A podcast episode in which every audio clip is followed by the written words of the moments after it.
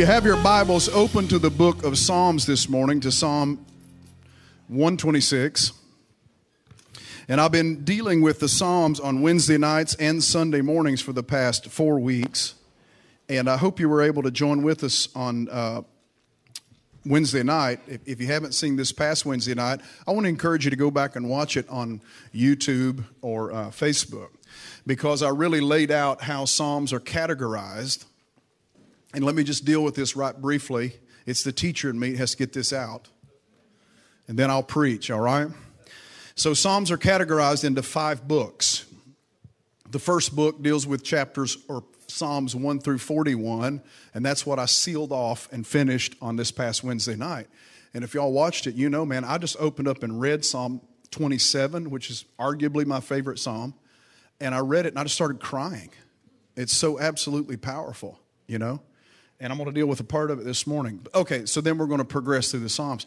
But on Sunday mornings, I've just been like picking out some of the favorite Psalms or some of the most famous Psalms and dealing with them on Sunday morning. So I've preached from Psalm 1, Psalm 23, Psalm 91. And this morning, I'm going to deal with Psalm 126. And Psalm 126 may not be one of the top 10 most famous or liked Psalms, but it is very well known, and it's part of a group of psalms called the Ascent Psalms or the Ascent Songs or the Songs of Degree.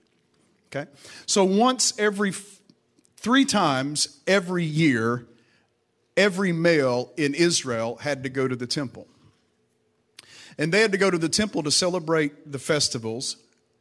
And we're told, according to history, that when they would ascend up to Jerusalem, because some of y'all have been to Jerusalem with me, and you know it's in the mountains. So when you say, let us go up to the mountain of the Lord, literally we're ascending up in degrees, okay? And so historians tell us that when the Jews would go up, they would sing certain songs. And this is one of those songs that evidently they would sing on the way up to Mount Zion to worship the Lord, okay? So y'all ready?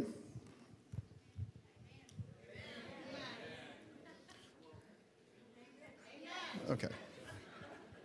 Like we're going to have to start over. Psalm 126, come on. I'm reading it out of the New King James. When the Lord brought back the captivity of Zion, we were like those who dream. Then our mouth was filled with laughter and our tongue with singing. Then they said among the nations, the Lord has done great things for them. The Lord has done great things for us, and we are glad. Bring back our captivity, O Lord, as the streams in the south. Those who sow in tears shall reap in joy, and he who continually goes forth weeping, bearing seed for sowing, shall doubtless come again with rejoicing, bringing his sheaves with him. Can we say amen? Amen.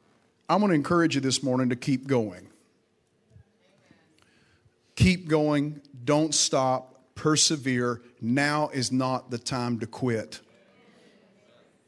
Come on, now is not the time to quit. Famous Baptist preacher Jerry Vines, I heard him preach this passage, and he said, America is headed for one of 3 things.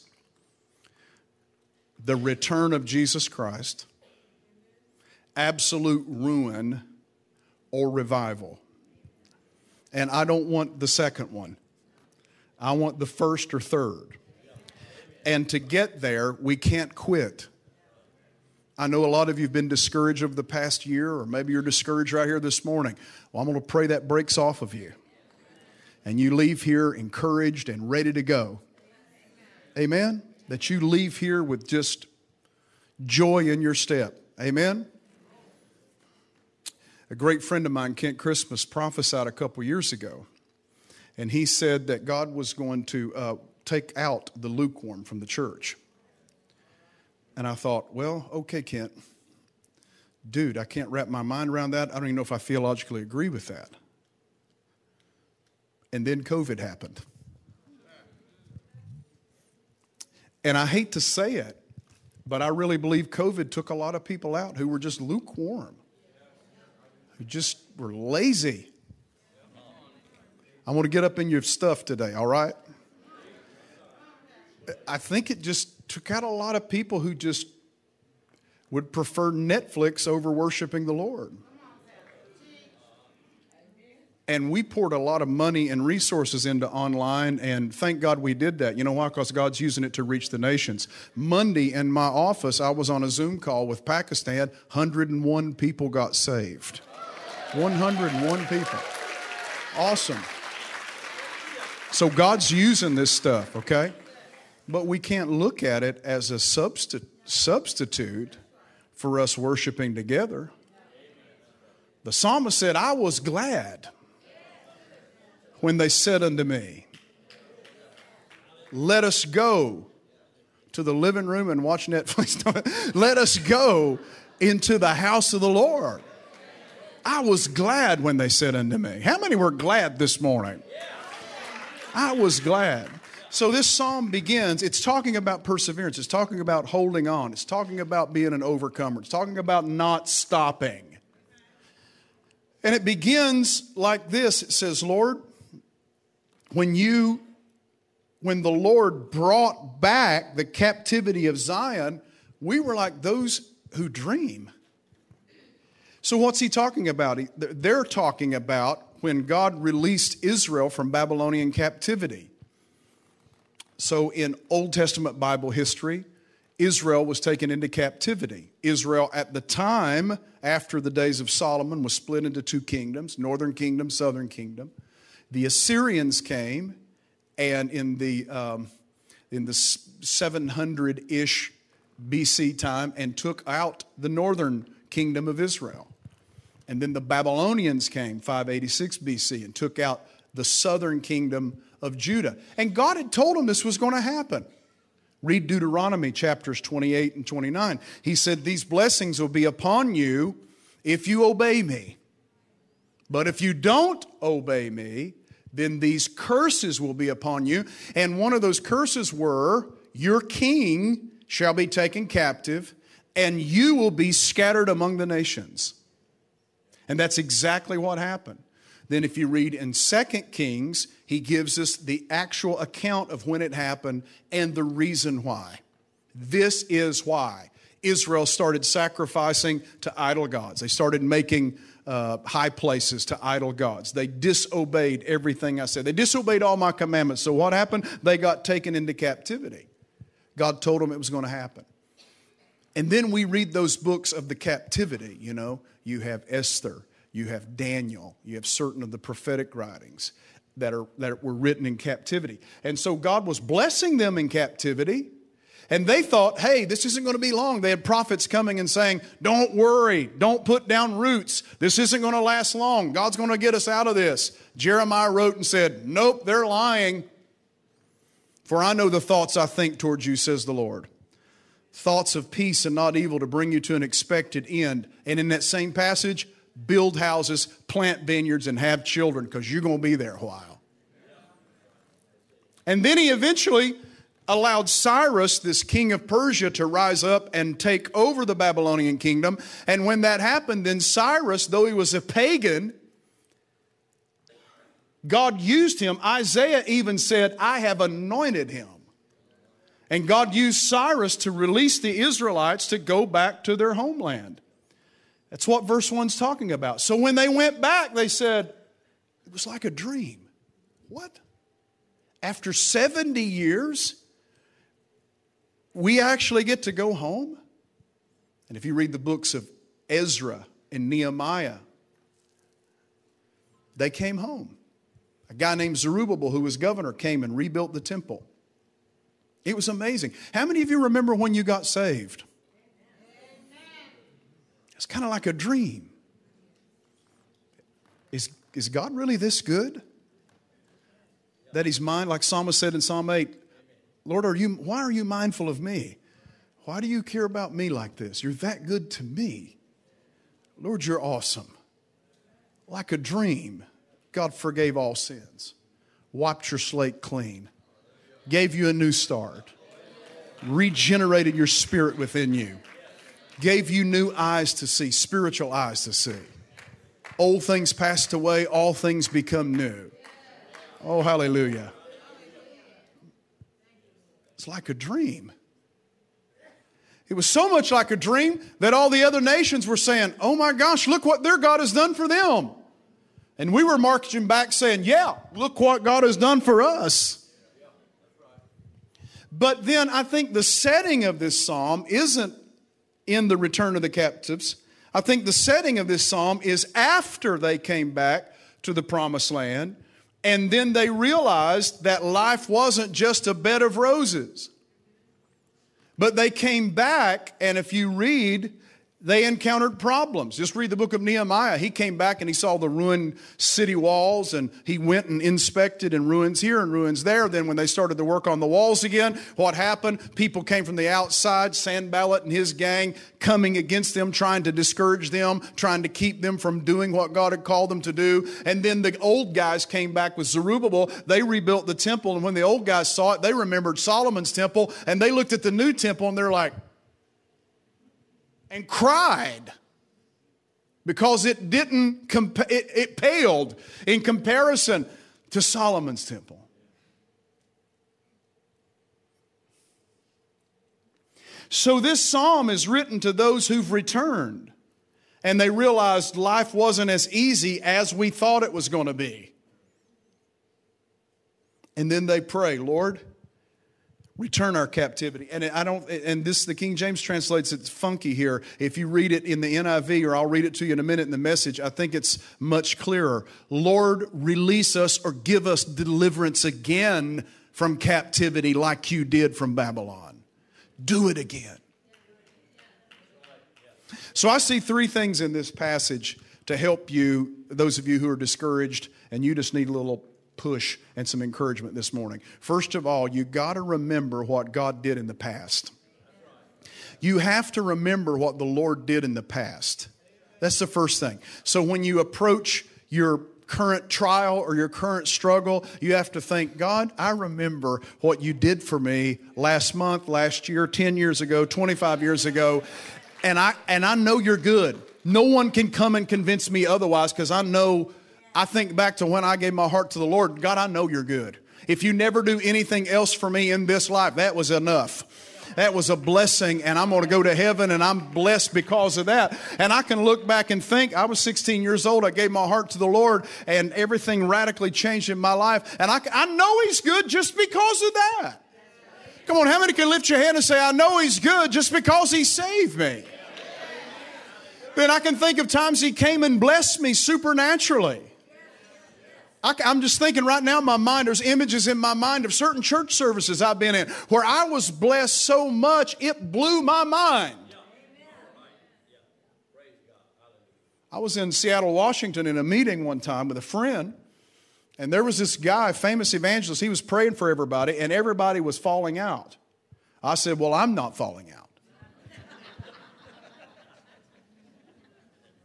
I'm not giving a CD, a courtesy drop. I'm not doing that. So when the altar call came, I ran up there and I stood there. And this guy started running, praying for people, just running. And I thought, here we go. And he came to me, and when he got in front of me, there was a power, a force that hit me, that shot me back several feet and pinned me to the floor.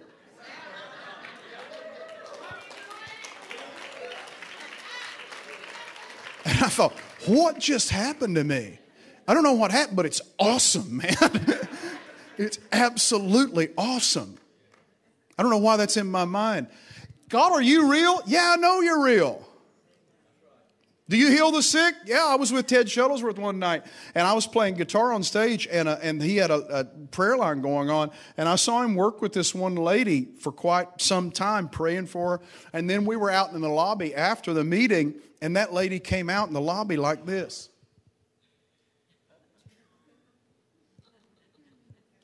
Someone said, what's wrong with that lady? I said, I think she just received her sight.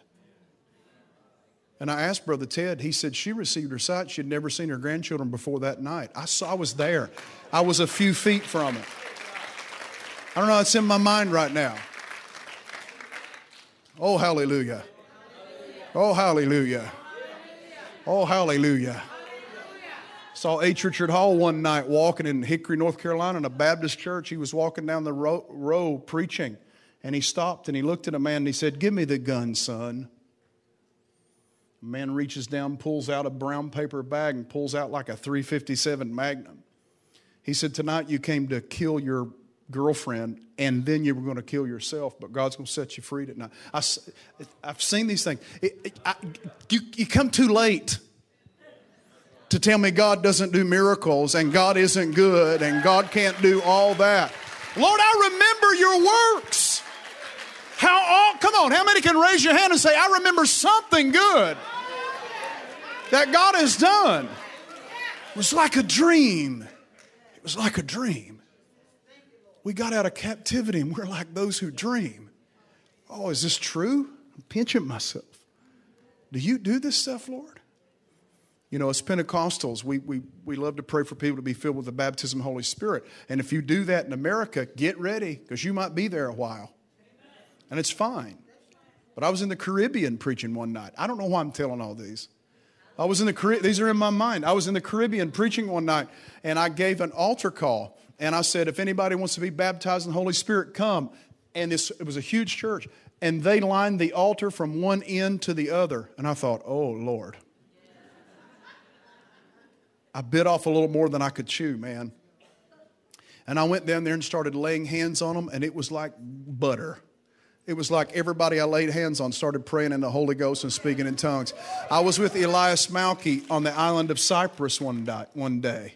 And there were these Catholic, Maronite, Lebanese believers there. And Dr. Malke stood up and taught on the baptism of the Holy Spirit. And we went and prayed for them. Me and him went through that crowd. Every one of them received the baptism of the Spirit. All these Catholics. I'm telling you. Come on, man. You got to get out of your little box and get your blinders off. God has done amazing things. And He's still the same God today that He was yesterday. And He's going to be the same God tomorrow that He's always been. Come on, can somebody shout amen? Come on, shout it with me. Remember. And then the second thing they pray is, now God, do it again. God, you delivered us once. Now we have these enemies around us, or there's drought, or there's discouragement. And now, God, would you deliver me again? Could you do it now? Could you do it now? Do it again. Do it in real time. Do it in our day. Do it in our time. Come on, shout it with me. Do it again. Do it again. Come on, shout it out. Do it again. Hallelujah, hallelujah. Oh, He'll do it again. You may not know how, you may not know when, but He'll do it again. So that song was sung by Karen Wheaton, and we did a conference with Karen Wheaton years ago, and she told the testimony of that song. And she said that her husband had been incredibly unfaithful to her through the years, over and over and over again. But she would never leave him. Finally, she said, I'm done. I got to get out of this. And she said they broke up, and she about lost her mind. And in the middle of all that, God taught her how to forgive. God taught her how to get free from all of the past stuff. And then she said, out of nowhere, I received a letter in the mail. And it's from a woman. And she said, I've written this song, and I didn't want to send it to any record company. I didn't want to send it to anyone else. The Lord said, send it to you. And it was in her darkest hour, and she opened that letter, and it was the words of the song, He'll Do It Again. And it became her greatest hit. If you don't know the song, go listen to it. It's old, but it's good. Why? Because God is a God who not just has been. He's not just the God of history. He's the God of right now. In fact, the term Yahweh in Hebrew, Yod-Heh-Vav-Heh, the Tetragrammaton, it's a word that the Jews wouldn't even speak, but it simply means the self-existing one. The self-existing one, and that name appears and comes out in the Old Testament. And when He spoke to Moses in Exodus chapter 3, Moses says, Lord, who shall I say sent me? They're not going to believe me. He said, tell them that I am. That I am. Tell them that Yahweh has sent you. Tell them that I am the God who was, who is, and who will be forevermore. I've never changed. I hate this theology that's like a revisionist theology where we say, well, God did things in the Bible, but he no longer does that anymore. He healed people in the Bible, but he doesn't anymore. Cast out spirits in the Bible, but that was an ancient way of describing disease. I've had guys tell me this. No, he does it today like he did it then. Oh, somebody shout, he'll do it again. So got to remember, and you have to pray, God, come in our time and do it now. And then the final thing, and this is really what I want to get to, all the rest has been preparatory, is you have to keep moving forward until you see the manifestation of the blessing God wants to give you. You have to keep moving forward. Notice what he said here. He said, verse 5, those who sow in tears. And what does that really mean? There's one translation of this that says those who sow in despair. The idea, some scholars believe that this is written during a drought to encourage the king and the people during a drought. I believe it's post-exilic setting here. They're coming back from the exile and they're discouraged. And God is saying, go forth and still plant, even though it doesn't look like you're going to receive a harvest. About 10 of y'all heard what I said, so I'm going to say it again. He's saying, go forth and sow and plant, even though it doesn't look like you're going to receive anything. So you're sowing in tears. It's a man. Let's picture an ancient farmer with a leather strap around him and a bag of seed. And he's going out and he's nervous. He's like, oh no, this doesn't look good. Oh no, it doesn't look good. But he's still sowing seed in tears, in anguish, in anxiety. He doesn't know what's happening. It's a 2020. What do we do when tragedy comes? What do we do when uncertainty comes? What do we do when discouragement comes? What do we do when old sins start hearkening and calling us back? What do? We keep sowing. We keep sowing in anxiety. We keep sowing when things don't look all that good. What do we keep sowing? We keep sowing good deeds. We keep praying. We keep reading Scripture. We keep worshiping the Lord. We keep believing with everything in us that God's going to do what He said He's going to do.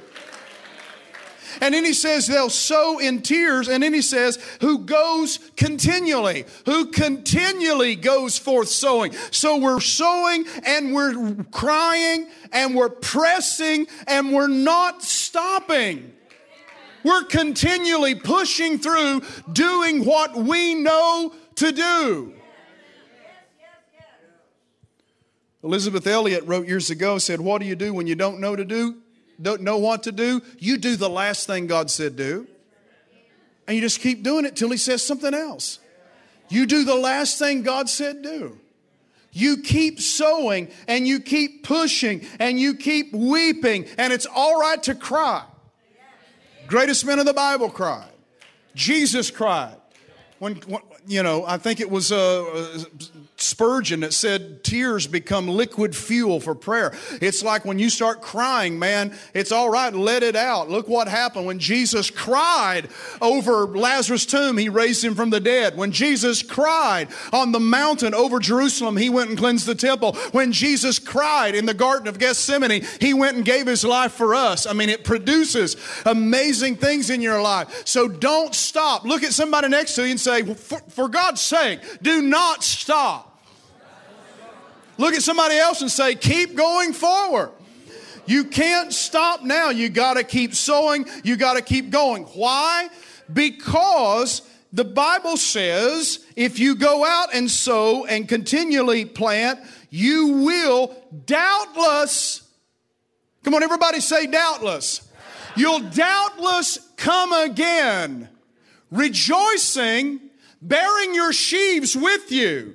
That means bringing the harvest or bringing the fruit of what you've planted. You will doubtless come again. A shout will return. Joy will come again. Laughter will come again. Fruit will be born from the seed you've been sowing.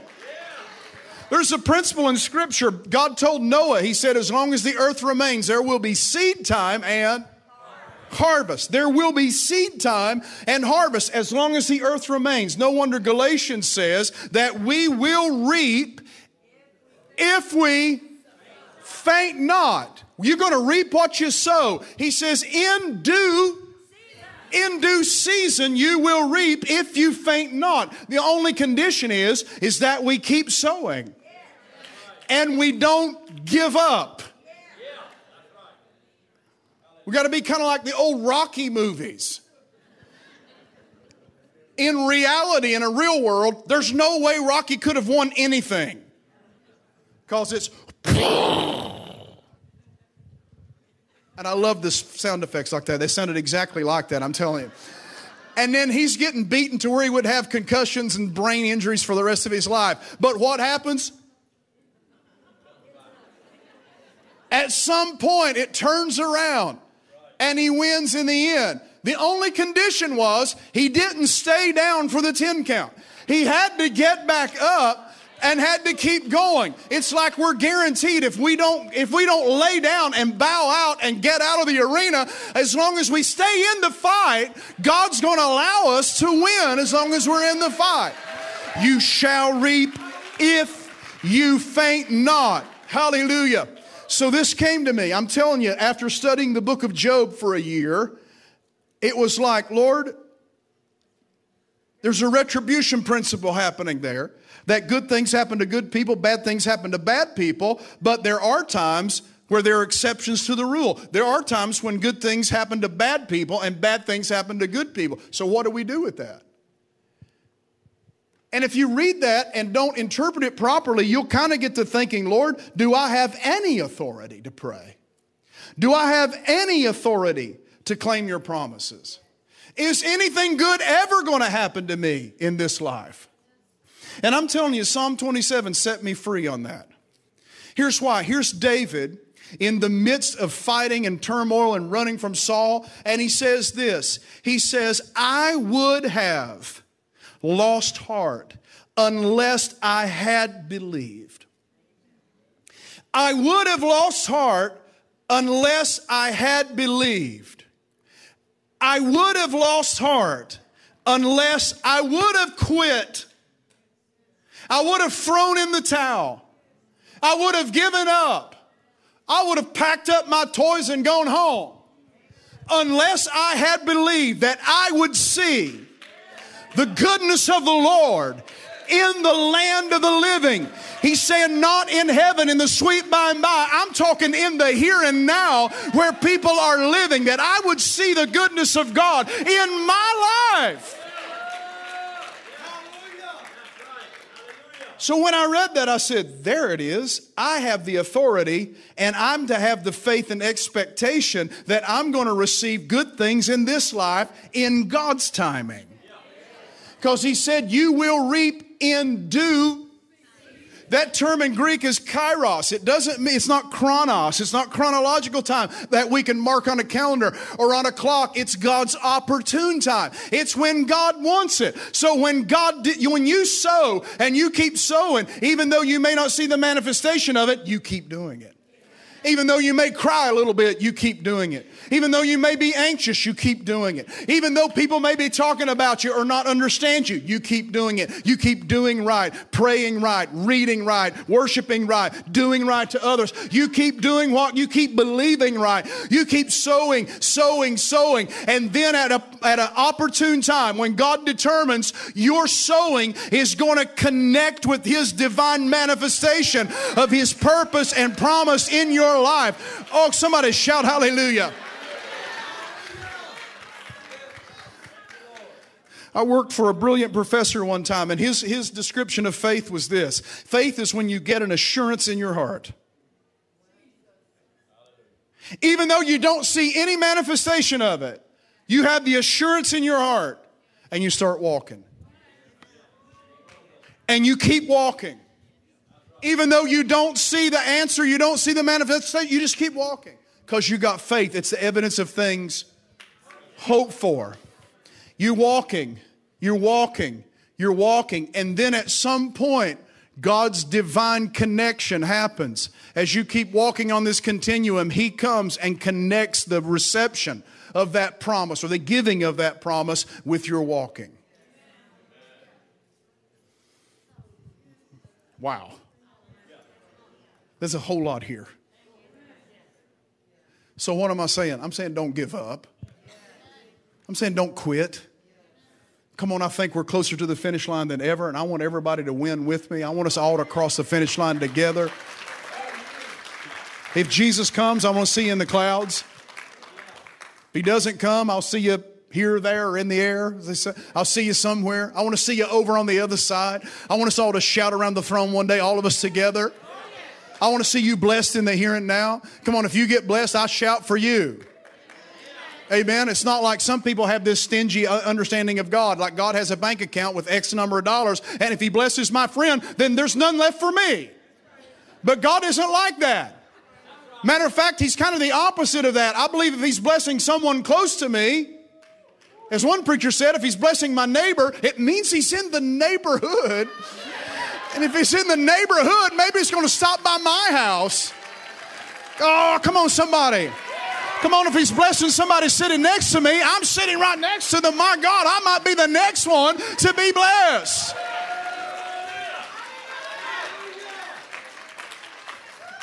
So for those of you who've walked through uncertain times in the past year but haven't lost your faith, you hang on, you're going to reap.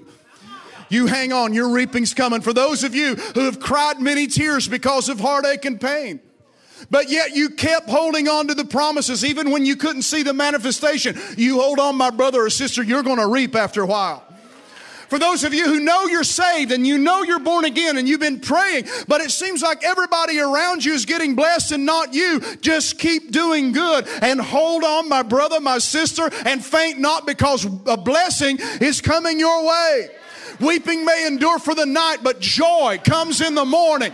He that endures to the end, the same shall be saved. Hallelujah. God never forgets. He never forgets your struggle. He never forgets what you've been through. He never forgets the prayers that you prayed. They stand as a memorial before him. And my God has a registry in heaven where he's marking down every deed, and every seed sown is not forgotten. It's remembered by him, and he's watering even when we don't see it. He's giving it nourishment even when we don't see it, and even when you least expect it, God's going to show up, open up the windows of heaven and pour you out a blessing that you won't even have room to receive. Come on, somebody shout hallelujah. Come on, somebody give him a shout hallelujah. Oh, how many can raise your hand and say, Brother Hans, I want to be in that blessing game? You know, my Bible says he's a God who rides on the storms. He's a God who walks over the seas. Hallelujah. He's a God who speaks life where there's death. He's a God who speaks things grow where there's nothing left. He's a God who sends rain where there's drought. Come on. He's a God who sends blessing where there's cursing. Come on, just shout it. Hold on.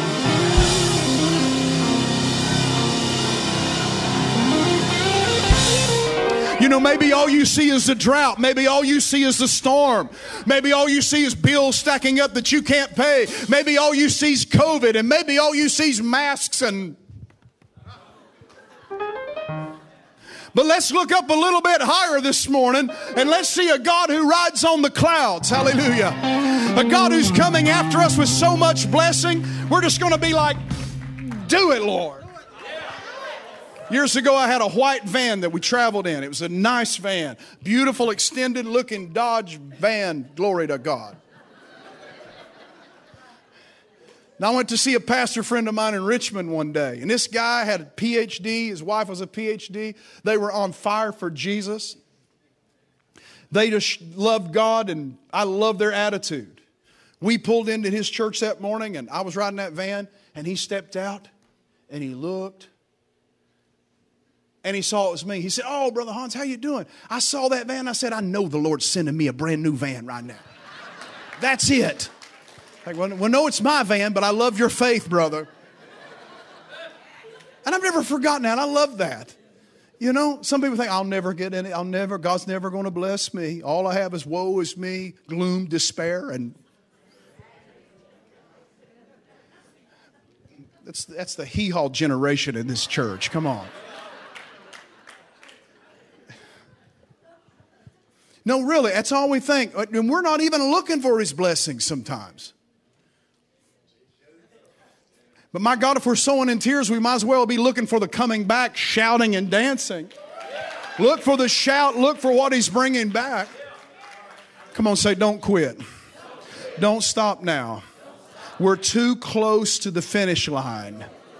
Hebrews, the writer of Hebrews said this, forsake not the assembling of yourself together as you see the day approaching.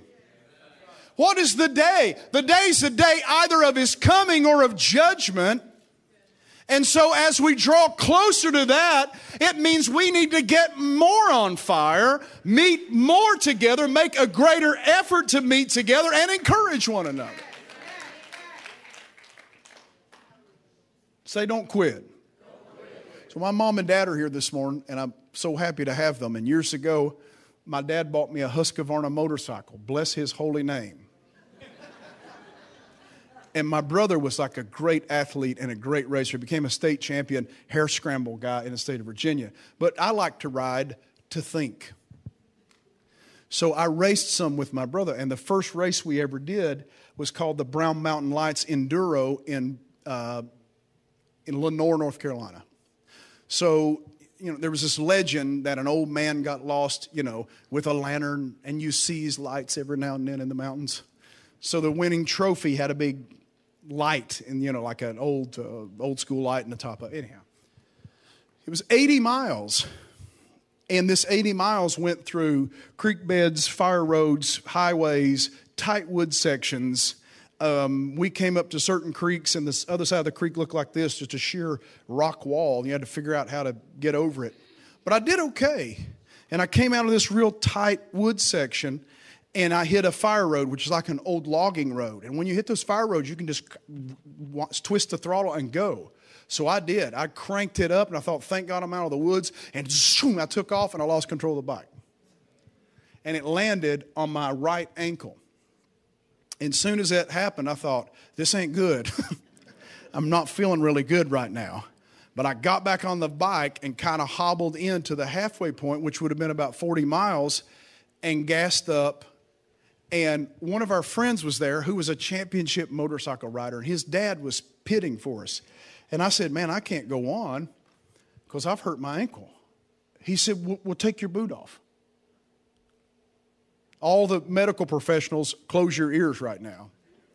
So I took my riding boot off, and my ankle had swollen, and I knew I'd sprained the ankle, and the foot was swollen, and I thought, well, that's it. He said, put the boot back on. He said, no, put the boot back on and finish the race. Because, Hans, I'm afraid if you don't finish this one, you'll never finish another one. So I put the boot back on, and I rode about 40 more miles. Excruciating. Couldn't even hardly brake with the right foot, but made it through wood sections, fire roads, and came back and finished and didn't time out. And I thought about that a lot, and it's a tough man story to tell that. But the point I want to make about it is that I knew what he was trying to do. He was trying to keep that quit from getting in my spirit. Because if quit would have gotten in my spirit, I would have never done anything else racing, right? You can't get that quit in your spirit. Some people have quit in their spirit about church. Some people are professional church hoppers. Church is someplace you come to get your blessing. It's like a smorgasbord. I'm going to City Grill today, but next week I'm going down to Panera. I'm hitting you hard, but I'm trying to help you.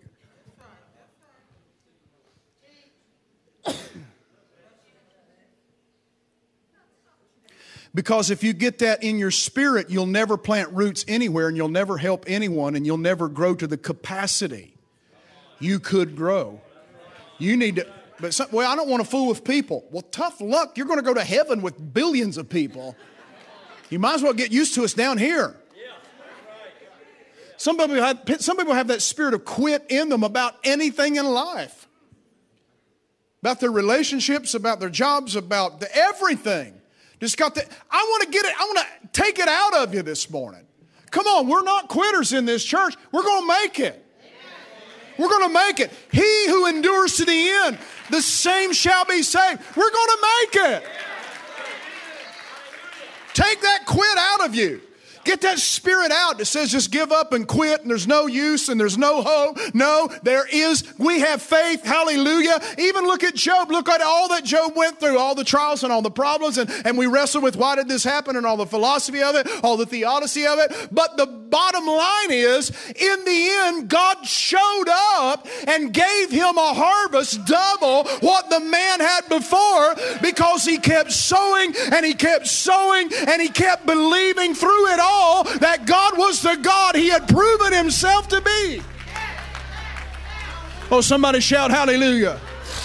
So COVID can't kill the church. The Roman Empire couldn't kill the church. Mao Zedong couldn't kill the church. The Communist Party of Russia couldn't kill the church. The dictators in South and Latin America couldn't kill the church. Come on, nobody. Jesus said, upon this rock I'll build my church, and the gates of hell shall not prevail against it. It means some may die, some may be persecuted, some may be martyred, but the church is marching on because we have a destiny, and that is we're going to stand around the throne with a number that no man can number, from every tribe and kindred and tongue and nation. And we're going to give praise to the Lamb forevermore. And John said, through the words of Jesus through John, that to he who overcomes, I will grant to sit with me. Hallelujah. To he who overcomes, I'll give a crown of life. To he who... How many overcomers do we have in here this morning? Come on, stand on your feet and give him praise.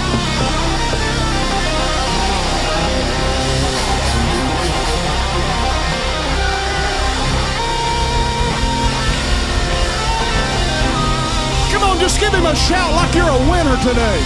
Give him a shout like you're an overcomer. Hey, hallelujah, hallelujah, hallelujah, hallelujah, hallelujah, hallelujah, hallelujah, hallelujah, hallelujah, hallelujah, hallelujah. You know, don't you just feel like some people say, well, brother, I feel like quitting. Don't you just feel like saying, talk to the hand. You're not a quitter, man. Okay, one thing we're going to pray. There's so much rich nuggets in this today. Go home and eat this for lunch and dinner.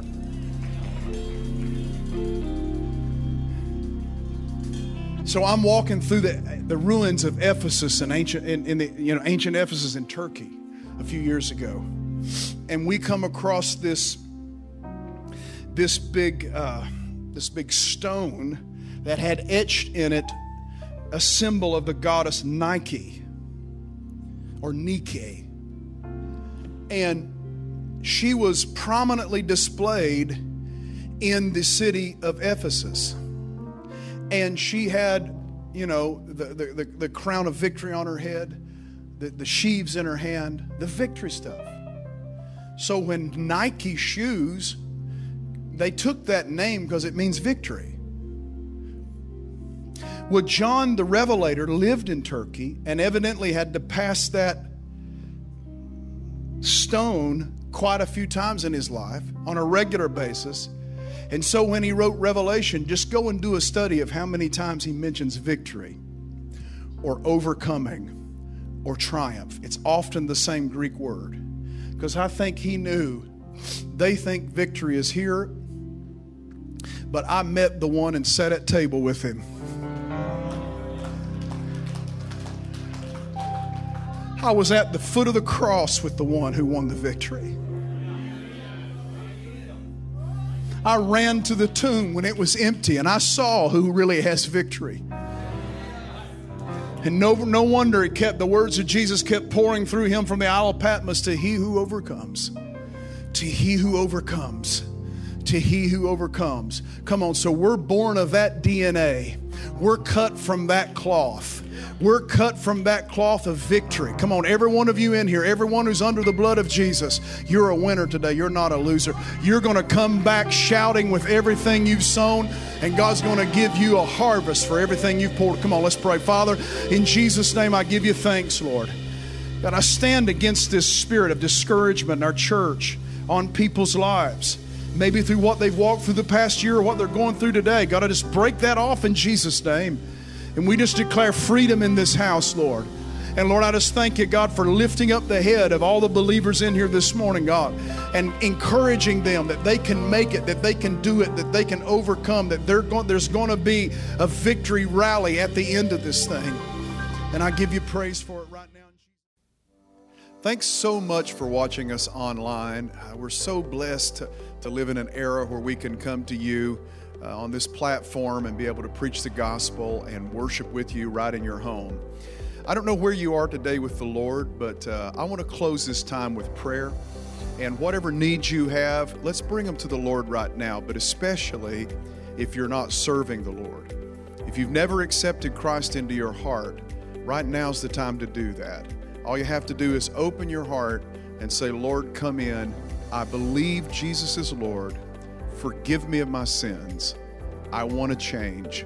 You make that decision in your heart, then God's going to come in and He's going to do the rest.